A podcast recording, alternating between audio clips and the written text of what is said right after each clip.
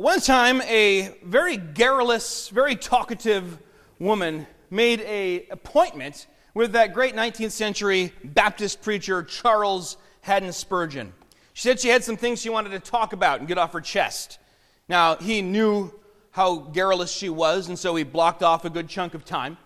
And he sat down in his study and, and, he invited her to do the same. And he said, Well, what's on your mind? And she began to talk a mile a minute about everything going on in her life, about uh, the sins that she was struggling with, and, and uh, her frustration at her, her lack of spiritual growth, about her volunteer work and all the things she was doing, and her involvement with the church and how long she'd been involved in the church. And, and she kept coming around slowly but surely to a theme and, and Spurgeon began to understand that why she wanted to meet with him was because she, she couldn't get a sense that she was doing enough.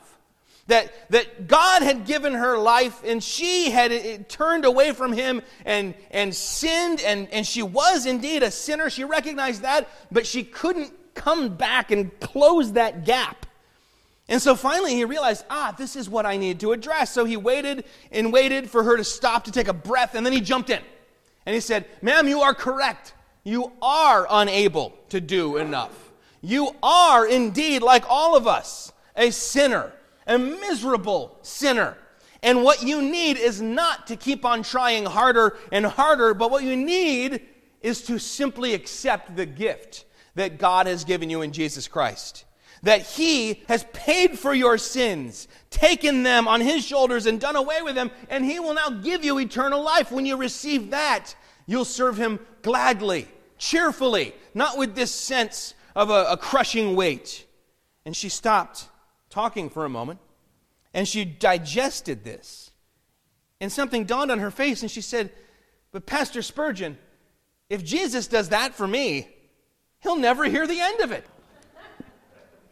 This woman, just coming to a realization of what Christ had done for her, had an epiphany and actually said something beyond her understanding.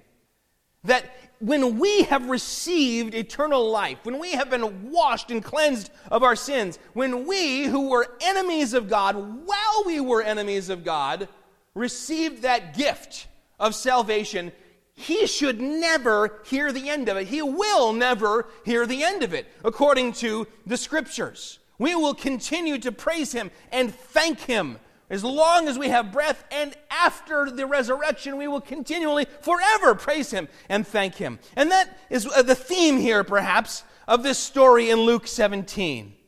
We see how important Thanksgiving is, not as a holiday to come together and eat turkey, although that's fun, but as a lifestyle.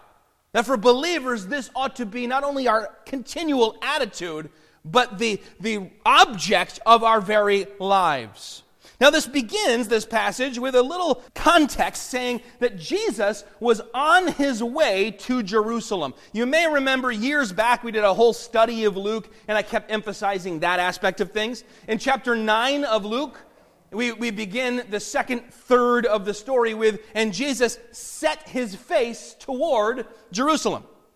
And then the whole entire remainder of the book is the story of him on his way to Jerusalem to die his story of arriving, going into the city, being killed, rising again, and accomplishing the mission for which he'd come. And Luke wants to remind us here, he's still on his way. All this stuff that's happening is in the context of him face on Jerusalem, headed toward the cross. Bear that in mind as we read this passage. On the way to Jerusalem, he was passing along between Samaria and Galilee. And as he entered a village, he was met by ten lepers. Now remember, lepers were uh, unclean people. They were people ceremonially unclean in the Jewish law. They were also people who were very much contagious and unclean from even a Roman or, or pagan point of view. No one wanted them around. And if you know a little something about the Bible, you might say, How is it that he enters into a village and there are lepers? Aren't they having to stay outside the camp? Isn't that like the whole Old Testament law? And it's true. In the Old Testament law, lepers had to go outside the camp. But once they came into the promised land and they were no longer camping, these whole these, these laws, all this, this stuff about how unclean people and, and how uh, people who were suffering different illnesses had to interact, they had to be applied to cities and, and agrarian life. And what happened was that all the people who had to stay outside the camp, it was interpreted as outside of walled cities. So they couldn't go into a city proper, through the gate, and into this kind of closed in area of humanity where they might uh, become contagious and cause some kind of outbreak, but they could pass through a village. You know, these, there were these sort of nebulous, undefined suburbs of these walled cities. And, and there were sometimes agrarian villages that spread out over the countryside. And so they could pass through as long as they shouted as they went, unclean, unclean, so everyone would have some warning and they could clear out. Of course, this was a good thing to protect those who were in those villages, but for the leper, how horrible that the vast majority of your communication with people outside of your little leopard colony was you declaring yourself to be unclean at the top of your lungs, reminding everyone and yourself that you were slowly dying, that you were a reminder of everyone's mortality, and for those who were part of your former community, if you were a Jew, reminding everyone of the effects of the fall and sin. Over time, this undoubtedly would become your identity. How you thought that this is what I am, unclean. This is who I am. I am unclean. What a lonely life. If you had family that was not leprous, you would not even be able to have any close contact with them, any real communion with them, only shouted conversations over a distance. And this was the lot in life for many people in the biblical world. If you want to know a little more about this passage, you can start reading between the lines and you'll learn something about this particular group of lepers. They're interracial. This is, this is not just a group of Jews, but we're in, we're in the borderlands between Galilee and Samaria, and we've got both Samaritans and Jews in the same group.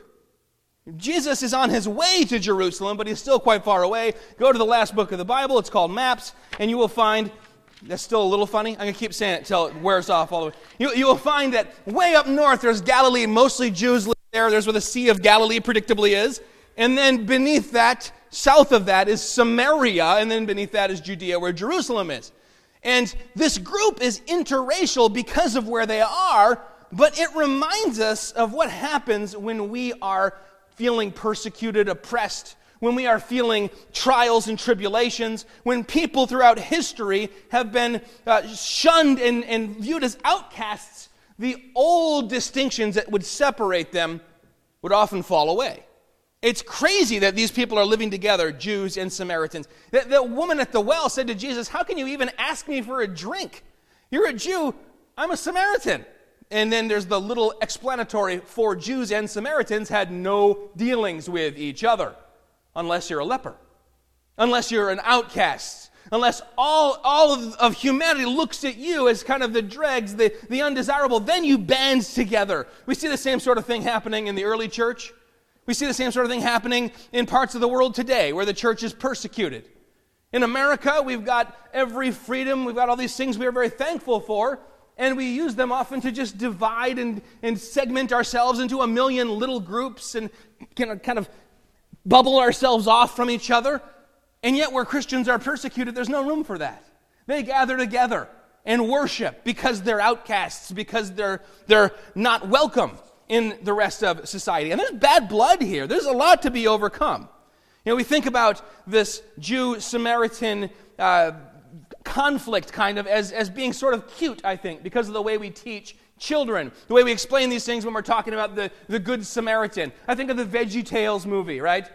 What was it that the Jews and the Samaritans in that, in that particular production did? Well, they were in two different cities and they threw shoes at each other. All right, that's, that's, I mean, you don't want to get real dark and grim for the kids, but this was dark and grim. Blood had been spilled. The Samaritans could remember um, that, that had happened before they were born, these Samaritans, but there was a, a communal memory of when a, a mob slash army of Jews had come to their sacred temple on Mount Gerizim and burned it to the ground. Anyone who lived anywhere near Samaria had remember, could remember going through or around even and having unpleasant interactions, throwing rocks or having rocks thrown at them, this sort of thing. They thought that they belonged and the other group did not. It may ring a bell a little bit for the situation there today. And yet, these lepers, they said, Well, we're Jews and you're Samaritans, and we kind of think of you as the outsiders, the Gentiles. You kind of think of us as those who don't have it quite right. But we're all lepers. We're all walking dead. And it, we all worship Yahweh, the same God, and our only hope is that He will give us a miracle and heal us. So they lived together, they, they work together, they, they survive together, and they come to Jesus together in this passage. They come down and find him, and they, at a distance, shout to him, lifting up their voices, saying, Jesus, Master, have mercy on us. Now, we've already seen in the Gospel of Luke, chapter 5, Jesus heal a leper, but it was a much bolder leper. He was like, I'm not allowed near people, but there's Jesus. I don't care if they kill me. I'm taking my chance. And he just, boom, beeline for him. Jesus touched him. Rather than the leper making Jesus unclean, Jesus made the leper clean. And he said to him, Go to the priests. You're clean. So he went, and he was healed. This, this is not a group of bold lepers like that. They're hedging their bet a little bit. They stay at a distance. And in this part of the world, of course, the topography is such you could find sort of a sloping rock face, and the acoustics would be great for you to shout as he was going by at a distance, Jesus, Master! And he'd hear, and he'd turn and look, and he'd be able to count how many there were, which factors in here to the story. Heal us, make us clean. And it's different from that Luke 5 encounter in which he said, I am willing, be clean, and healed him, and then sent him to the priest. Why to the priest? Because in Leviticus chapter 14, as I'm sure you remember, it says that you, when you are made clean or when you are purified of leprosy or these skin conditions, you go to the priest, the priest inspects you and says, okay, you are clean, and then welcomes you back into communal life. You're no longer outside the camp. It made perfect sense. But in this situation, he says, Go to the priests, and they look down, and they're still leprous. They're not healed yet, they're not clean yet. But they go, they obey, and they're taking a risk. The least of which is they're going to look very foolish if they go up to a priest and say, Hey, can you clarify that I'm clean? Can you give me your stamp of approval? And they're still full of leprosy. But when you're an outcast, a pariah in society, you don't so much care about looking foolish. The risk would be that they would be met with hostility going into the midst of society, of civilization, as lepers, asking to be declared clean. No, this is a risk, and yet they take it, they obey. Now, there's very important few words here at the end of verse 14. And in Sunday school, uh, when we did this whole uh, series on how to study the Bible, inductive Bible study, we talked a lot about observation, more about observation than any other part of the process. It's important. You read through this passage, and you might skip over these words. Jesus says, Go to the priests. As they went, they were made clean. And then you just jump on to the next thing. But read again, and read again, and read again, and don't miss these incredibly important words. As they went, they were cleansed. They weren't cleansed immediately, and then they went. They weren't uh, still leprous when they arrived at the priest and he saw them with his own eyes become clean. No, it was as they went. And I imagine as they went, they first noticed in each other, right? Because you can't see your own face. You're not looking at your own self. Maybe they would be tempted to, but I got to imagine you're used to how everybody looks in your little leprous friend group. Who's missing an ear? Who's got boils where? Who's scarred where, and they're looking at each other and say, wait a minute, look, you're, you're, you're being made clean. You're, you're being, am I? And, and they see in each other and in themselves that God is at work, that Jesus has made them clean as they were going, while they were obeying. And they pick up speed. They got to get to the priest now. Hurry up before this wears off. Be declared clean, except for one of them. Verse 15 then one of them, when he saw that he was healed, turned back, praising God with a loud voice. He realizes the priest will be there later. The priest will be there tomorrow. Jesus is passing through on his way to Jerusalem. If I'm going to thank him, I need to do it now. And he goes, and this is not him looking for a quiet, little quiet time with Jesus. Hey, let me just say. No, he's shouting with a loud voice, praising God, runs up to Jesus, and falls down on his face before him. And there everyone can see what God has done for this man. And then we have a few more very important words. And he was a Samaritan and he was a Samaritan. Now that sounds like a footnote, and I think that's intentional. The word he here is emphatic. In the Greek, autos, the way it's put in there, it should be italicized in our English translations or underlined. It, it's almost like he holds that information back for a second on purpose. One of them went back to Jesus, shouting praises to God, fell down on his face, thanking him, praising God, and get this he was a Samaritan. He was a Samaritan. That's mind blowing for those who hear this, this story in the original context. That's impossible for them to get their, their minds around it. The one, the one who came back was a Samaritan. It reminds us a bit of the one who helped that man on the road was a Samaritan, not a Levite, not a priest. This, this is, again, it's hard to get our, our heads into the space where these people had such a history and hated each other so very much. We saw some of the beginnings of it in the book of uh, Nehemiah when we studied it. That as they were trying to rebuild, they had to have the trowel in one hand, the sword in the other, because guerrilla attacks were coming at any moment. That's the beginning of some bad blood.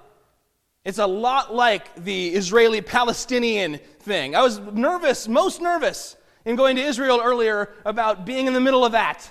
This, this ancient and, and nasty dispute over who belongs here. And going from Israeli controlled to Palestinian controlled and through checkpoints, and every other guy has got a machine gun, and there's tension in the air, and they're used to it, and I'm not. Well, this tension was there, the same kind of pregnant tension. And it's one thing for us to say, okay, a Samaritan looked at this poor, pitiful, beaten man and said, I got to help him pick him up and take him on his way. It's another for a Samaritan to run up, fall down on his face before a Jew and give thanks to God. This is something we don't want to miss. This is something we want in our lives. Now, I've heard it taught, this is uh, sad to me, uh, I, I've heard it kind of written off, this Thanksgiving, and downplayed. Those that have said, uh, maybe what happened was this Samaritan got caught up in the moment, and he was with this big group of, of Jewish lepers as they're being healed, and they're all on their way, and then he goes, Wait a minute, what am I doing? I'm a Samaritan. I can't go with them. I'm not the same religion as them. I'm not going to the same priest as them. Well, I guess I've got the afternoon free. Well, I guess I may as well go find Jesus and thank him. That's not what happened. He wasn't thinking of the wall between, and there was in the temple, there was a wall. The court of the Gentiles, anyone could go. Then there was a wall to keep the Gentiles out, and then you have the court of the priests. He couldn't have gone through, but these people aren't going to the temple. Again, they're way up north. They're not in Jerusalem, they're not in Judea. Jesus didn't say go to the temple, he said go to the priests with an S at the end. Go to the priests. At this point, there's priests in every town. Find them, go to them. They're on the border between Samaria and Galilee. He says, Go to the priests. If you're Jewish, you're going to Jewish priests. If you're Samaritan, you're going to Samaritan priests. Go to the priests. And yet he hears those words and he starts to obey and he's overwhelmed with gratitude and he has to first go back to Jesus and give thanks. In fact, we want to make sure we don't read anything into the text. We don't even know that this was nine Jews and one Samaritan. Be like the Samaritan, don't be like the Jews. Careful with that stuff. We don't know that. All we know is that this one guy who came back was Samaritan. Luke thinks it's noteworthy, and he's been slowly building in this growing thread in the narrative that says this kingdom of God that's being built, this church that Jesus is establishing, it's not just Israel. There's Gentiles involved a Roman centurion, a Syrophoenician woman, a Samaritan woman, now, a Samaritan man, it's, it's expanding, it's growing, it's bigger, it's alive, and he's emphasizing this. Jesus got himself in trouble talking about another Gentile leper who was healed, a guy named Naaman, who also came back and gave great thanks when Elisha healed him. They pushed him out of the synagogue, they wanted to stone him. Jesus is opening up the gates and and saying, All who will come and be cleansed. But when he looks at this one, one man out of ten, he answers this way We're not ten cleansed. Where are the nine? Was no one found to return and give praise to God except this foreigner? A note on the word foreigner. Language changes. Our Bible's translations need to keep up as we, as we see language change. Changing quickly. Now, when I hear the word foreigner, I have all this baggage with it, right? It seems to me like kind of a xenophobic, uh, redneck, maybe even kind of racist thing. I mean, people don't say foreigner anymore. I think of like, what are you, some kind of foreigner? Get out of here. Eh, obviously, not what Jesus has in mind.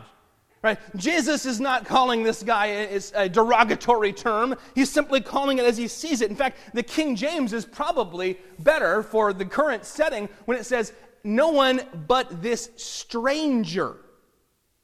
There's all these people who are insiders they're, part of this worship system. They're in this covenant with God. They know not just the first five books of the Bible, but all of the scriptures. And, and, and they have every advantage, spiritually speaking, and yet they're not here. Only this stranger, this outsider, he's the one who came back. The Greek is allogenes. Allos means other, and genes, like genealogy, born. This other born. This other born guy is the only one who comes back, born outside of our covenant, outside of our chosen nation, and yet he's the one here. He was outside, by the way. Uh, when I mentioned that there was a wall between the court of the Gentiles and the court of the priests, what did you imagine? You, if you're a visual person, you picture things. Maybe 10 feet tall, 20 feet tall, maybe only 5 feet tall, but with spikes on the top.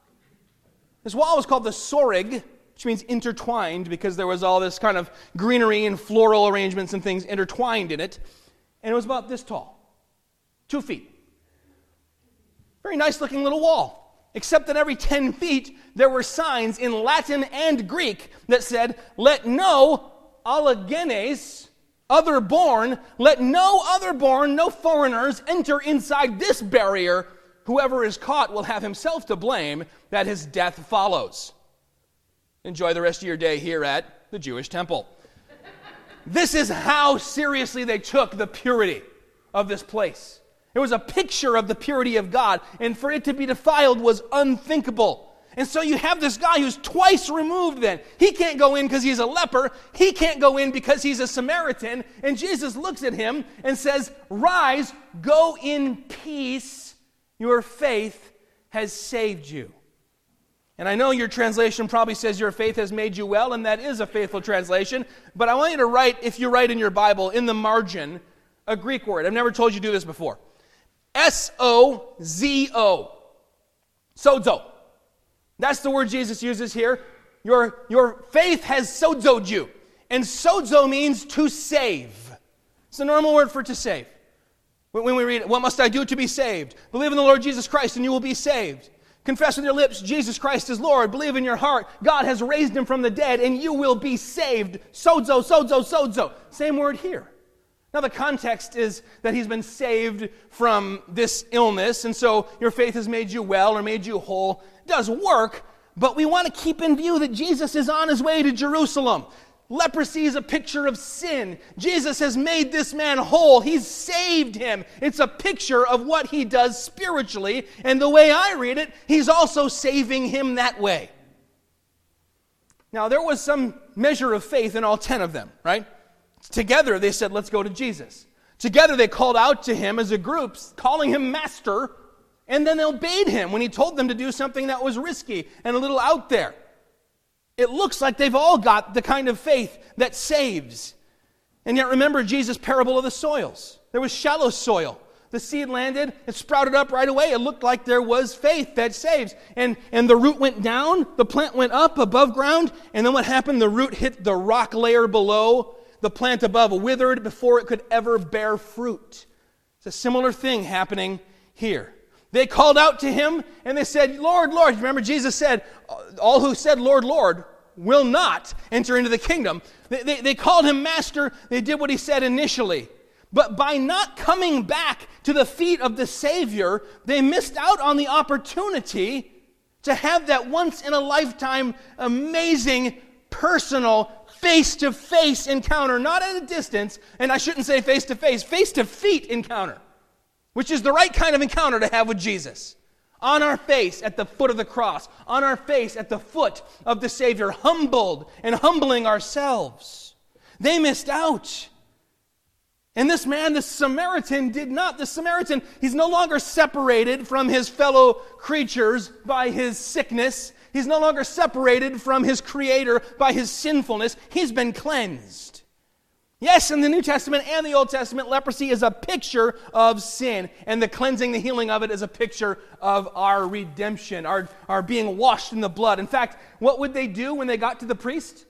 When they arrived at the priest, the priest would take blood and water mixed together, take hyssop, dip it in, and anoint them with it, asperge them with it and then they would be clean. That was a, a, beautiful picture of what was to come when Jesus arrived in Jerusalem, was nailed to a cross, died for our sins, and a, a spear was thrust into his side, and what came out? Blood and water mixed. We are cleansed from our spiritual leprosy in the same way. And, and the isolation that these lepers experienced is a picture of the isolation that sin creates, isolating us from our Creator and in many ways from one another isolating us from, from coming before Him and properly giving thanks and praise in His presence. And this man now, he's been cleansed of much, and he forgives much, and he loves much. This, this disease, now in Leviticus, by the way, don't, don't eat lasagna while you're reading your Bible if you're in Levit- Leviticus, unless you're Lisa and you know, all your just wounds all the time. It doesn't bother you. But when you're in Leviticus, the word leprosy in your English translation, it covers a variety of different skin issues and, and illnesses. But normally, when we read it, we think primarily of what we today call Hansen's disease. It's, it's a disease that they thought was eating away at them, like flesh eating bacteria today, which is in like my top five fears. But it actually wasn't doing that, it was desensitizing them to pain and, and their natural kind of built in system of avoiding damage and pain and, and, and injury. And so they'd get to the point where you might be lying there at night with these sores on you, and rats and mice could come up and chew on you. You wouldn't even know to kind of knock them away. You could slam your hand on the door, and, and you wouldn't even know as it became infected. Things began to eat away at you in that way, and you'd fall apart slowly. A horrible death. And that's a picture, I believe, of what sin does for us, desensitizing us slowly to what we have done and, and what we've become in the presence and the sight of God until He brings it to our minds. And we read in Romans 1 how we do that long enough, desensitizing ourselves, eventually He will hand us over to our shameful lusts. Death, the wages of sin is death, spiritual death. Just like those lepers, we need a miracle. The wages of sin is death, but the gift of God is eternal life. Jesus comes like he did with those lepers and declares us clean. We look down and go, I am not perfectly clean yet. He says, hey, go to the priest. You're, you're, I declare that when you get there, he will find you to be clean. This leprosy was degenerative. And yet, as we together walk toward our priest, as we journey together, we look and first we see it in each other. Whoa, we're not degenerating anymore. God's doing a miracle. He's making us less and less spiritually leprous, more and more clean, more and more like Him. Jesus used the law always that says this is what God says you must do as a mirror to show people their spiritual condition. If you were a leper, you tried to avoid mirrors. If you're going to get a drink, you did not want to get it from a still pond where you could see your reflection. Horrible reminder of what was happening to you. But Jesus used the law as this perfect mirror to show people this is your condition. And when we see our condition as sinners, we should be just as desperate as these lepers had become. And when we go to God and He heals us, every time we see who we are now in Jesus Christ and who we're becoming, we should be returning thanks. It occurred to me as I studied this passage that in Leviticus 13, it's the priest who declares the leprous person to be outside the camp, who quarantines them and says, You have to leave. Then in Leviticus 14, it's the priest who welcomes them back in and declares them clean. And so, by going to Jesus, when he's told, Go to the priests, By going to Jesus, just like that woman in Spurgeon's study, this man may have been acting beyond his understanding. Going to the high priest who declares us clean, who makes us clean by the blood of his cross, and who then stands and says, Where are the ten that I have cleansed? Why are they not here giving thanks? How often do we return to him to give thanks? You know what's wonderful? Jesus isn't passing through on his way somewhere. We have access to him all the time. We can give thanks to him whenever our heart desires. And yet, often it's only crises in our lives that give birth to much prayer, right? And then, as soon as the crisis passes, we might give thanks quickly, like, whew, that was close. Thanks, God. But then what? Like the other nine, we've got stuff to do. We've got to get back to life. We've got places to go. We can't be bothered. We don't have that gratitude. And notice, I, I want to make sure I, I point out Jesus doesn't say, Your gratitude has saved you. Your, thankful, your thankfulness has saved you. Your thanksgiving has saved you. No, your faith has saved you. The gratitude is evidence of that faith. And if that's the case, we are in trouble in our society today, even in the confessing church, in the visible church. Never before have so many had so much and been so ungrateful and wanted so much more and desired more and demanded more because they thought they deserved more. Now, we expect this from unbelievers. Jesus speaks of what we call common grace, which is good stuff that comes to everybody. Right? So he says, the, the sun shines on the righteous and the wicked, the rain falls on the just and the unjust alike. Everyone receives these gifts. And for the most part, the unbelievers have this common grace, but not a common gratitude. They might have a sense of, I'm thankful to the universe or something, but they don't give thanks back to God. For uh, Romans 1:21, for although they knew God, they did not honor him as God or give thanks to him, but they became futile in their thinking, and their foolish hearts were darkened. By not glorifying or giving thanks, they showed that the knowledge they had of God had been darkened, their hearts hardened. We expect that. But in the church, we shouldn't see that. In the church, we don't just have common grace, but saving grace, amazing grace. And that can't become common grace to us. That can't become commonplace to us. If we are Christians, think about it. We were lepers, hopeless, falling apart, walking dead, and He cleansed us. He should never hear the end of it. We see that throughout the New Testament again and again. Thanks be to God, thanks be to God, thanks be to God. It's a very common refrain to come up throughout the New Testament. A, a believing heart cannot help but overflow with thanksgiving to God. Revelation 5, we find out we never will. Then I looked, John writes, and I heard around the throne and the living creatures and the elders the voice of many angels, numbering myriads of myriads and thousands of thousands, saying with a loud voice, Worthy is the Lamb who is slain to receive power and wealth and wisdom and might and honor and glory and blessing. For eternity, we will thank God. This is a lifestyle, and it goes hand in hand with the command to pray without ceasing. And I think about this and I look at my life and I go, how can I be so quick to get discouraged and ugh, grumpy and mopey and my laptop's not working? I got stuff I got to do on it, and I had a bunch of it done, and what the heck? God, come on. What if I took a minute and said, Lord, thank you that I got a laptop to not be working, and a job I need to be doing on it, and a roof over my head, and electricity powering it? Well, I, could start listing all the many blessings for which I am thankful, and maybe then I would not be such a little diaper baby. Oddly, because we have so much, we seem to be less thankful. It's, it's bizarre. And we see that here. The other born, the allogenes, the other born is the one who's so very thankful. It's kind of new to him. He wasn't inside the covenant community, the temple every year, the synagogue. You know, it's the same thing often with the church. People are raised in the church. Well, it's all just old hat. Yeah, I come sometimes. Yeah, Jesus is important to me. But people who are not raised in the church, oh my goodness, they can't get their mind around what Jesus had done for them. I've made two new good friends in the past few months, both of whom came to faith later in life after pretty rough pasts, and both of whom I wish I had a fraction of the thankfulness and the awe and the praise that they feel and, and, how they try to even wrap their mind around what Christ did for them. How could Christ do that for them? They're other born, it's new to them, and, I, and we ought to pray that we will get a portion of that mindset, recognizing that what God has done for us is no less amazing.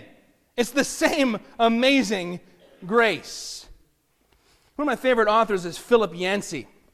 In fact, probably my most consistently favorite author over the, over the years and decades. And he once wrote about a time when he was at uh, Yellowstone at Old Faithful. That's a Yellowstone, right? And uh, he was he was there for uh, writing a book and, and uh, doing a little research and stuff. He'd been there a few days. He'd seen Old Faithful, I don't know, go off, erupt, whatever it does, a bunch of times. And he was sitting in a restaurant called the Old Faithful Cafe, or the Old Faithful Inn. And he's sitting there. It's this place that's got these huge windows, and it's got a countdown clock, counting down to when the next eruption is going to be. And he, he, he had seen it enough times that he was, he was not going to rush over, but he noted what happened as it got down to two minutes, then one minute, then 30 seconds. People all left their tables and they all went, and pushed their face up against the glass. They're all like, it's going to happen. Let's watch. It's going to happen. And then as it erupted, he looked over and he saw that the wait staff, the moment everyone left their tables, descended on them, refilling glasses, taking dishes, doing all the stuff they needed to do. They weren't concerned with what was going on out there. This was their moment to just kind of grab, uh, get ahead in their, in their uh, serving of the tables. It had become commonplace for them. And he thought, man, that's amazing what's happening out there. But to them, it's just another day at work. It's no big deal. We can't allow that to happen in the church for saving grace to become common, common grace, commonplace, the scriptures to be common, reading the words of Jesus to be so familiar it's like reading the weather report or something. We cannot allow that to happen. We must be the people who love to tell the story of Jesus and his love. We love to tell the story. And there are all these things that will blind us to His amazing grace in the moment, and they're almost all fleeting things. In this, oh, my car's broken down, my laptop's not working, my kid is sick, my boss is being a jerk this week, and the enemy will use that to blind us to all the things that God is doing to make us more like Jesus. Even in those trials, we ought to be thankful.